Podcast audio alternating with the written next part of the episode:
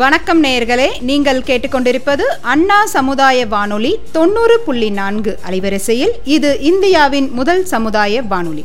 நாம் கேட்க இருக்கும் நிகழ்ச்சி படித்ததில் பிடித்தது. இது எப்படின்னா ஒரு பாட்டி இருந்தாங்க. அதாவது ஒரு பப்ளிக் பிளேஸில் இருந்தாங்க அந்த பாட்டி. பட் பாட்டி வந்து இறந்து போயிட்டாங்க. அந்த பாட்டி இறந்ததுக்கப்புறம் என்னென்னா ஒரு பேக் இருந்துச்சு அந்த பாட்டியோட பேகு அந்த பாட்டியோட பேக் வந்து செக் பண்ணி பார்க்கும்போது நிறைய பணம் இருந்துச்சு அதில். நோட்டு வந்து நிறைய பணமும் சில்லறை வந்து கொஞ்சம் கம்மியாக இருந்துச்சு. பட் ஆனால் நிறைய பணம் இருந்துச்சு. அது கூடவே வந்து ஒரு லெட்டர் இருந்துச்சு. அந்த லெட்டர் படித்து பார்க்கும்போது ரொம்ப டச்சபிள் ஒரு லெட்டர் அந்த லெட்டரு அந்த லெட்டரில் என்ன இருந்துச்சுன்னு தான் இப்போ நம்ம படிக்க போகிறோம் வாங்க பார்க்கலாம். பெற்ற தாயை புறக்கணிக்கும் பிள்ளையா நீங்கள். உங்களுக்காக ஒரு தாயின் கண்ணீர் கடிதம். எல்லா தாயின் மனதிலும் வரும் போராட்டம்தான் இக்கடிதத்தின் சாரம். தாயை மதிப்போம் தாய்மையை நேசிப்போம். தாய் மகனுக்கு எழுதிய கடிதம். தலைக்கு மேல் நான் தூங்கி கொஞ்சிய என் தங்க மகன் என் தலைக்கு மேல் வளர்ந்து நிற்கிறான்.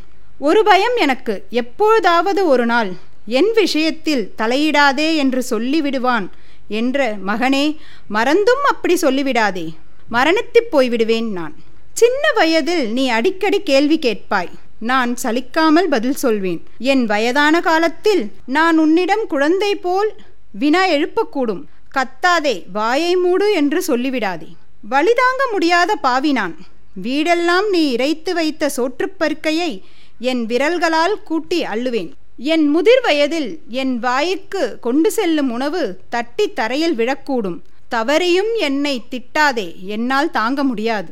என் சிறுநீர் பை பலம் இழந்திருக்கக்கூடும். சில இடங்களில் சிறுநீர் சிந்தியிருக்கக்கூடும். சீ என்று முகம் சுழிக்காதே. என் முந்தானையில் உன் சிறுநீர் வாசம் இன்னும் மறையவில்லை.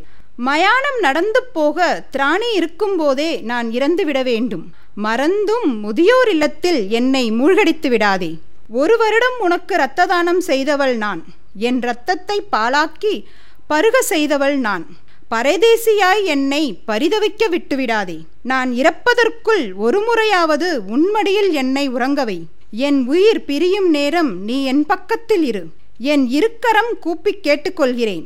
இதை நான் எழுதுவது ஏன் தெரியுமா? இதை படித்து என் எண்ணம் அறிவாய்.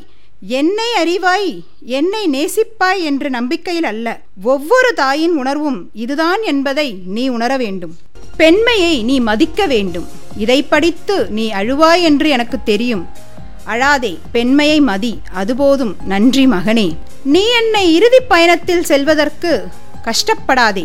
இதோ என் சேமிப்பின் மிச்சம். கண்டிப்பாக இந்த லெட்ரு வந்து எல்லா மகன்கள் மட்டும் இல்லை மகள்களுக்கும் தான் சமர்ப்பணம். கண்டிப்பாக அம்மா அப்பாவை வந்து நம்ம வந்து ரொம்ப பார்த்துக்கணும். இப்படிக்கு உங்கள் பிரின்சி நன்றி வணக்கம்.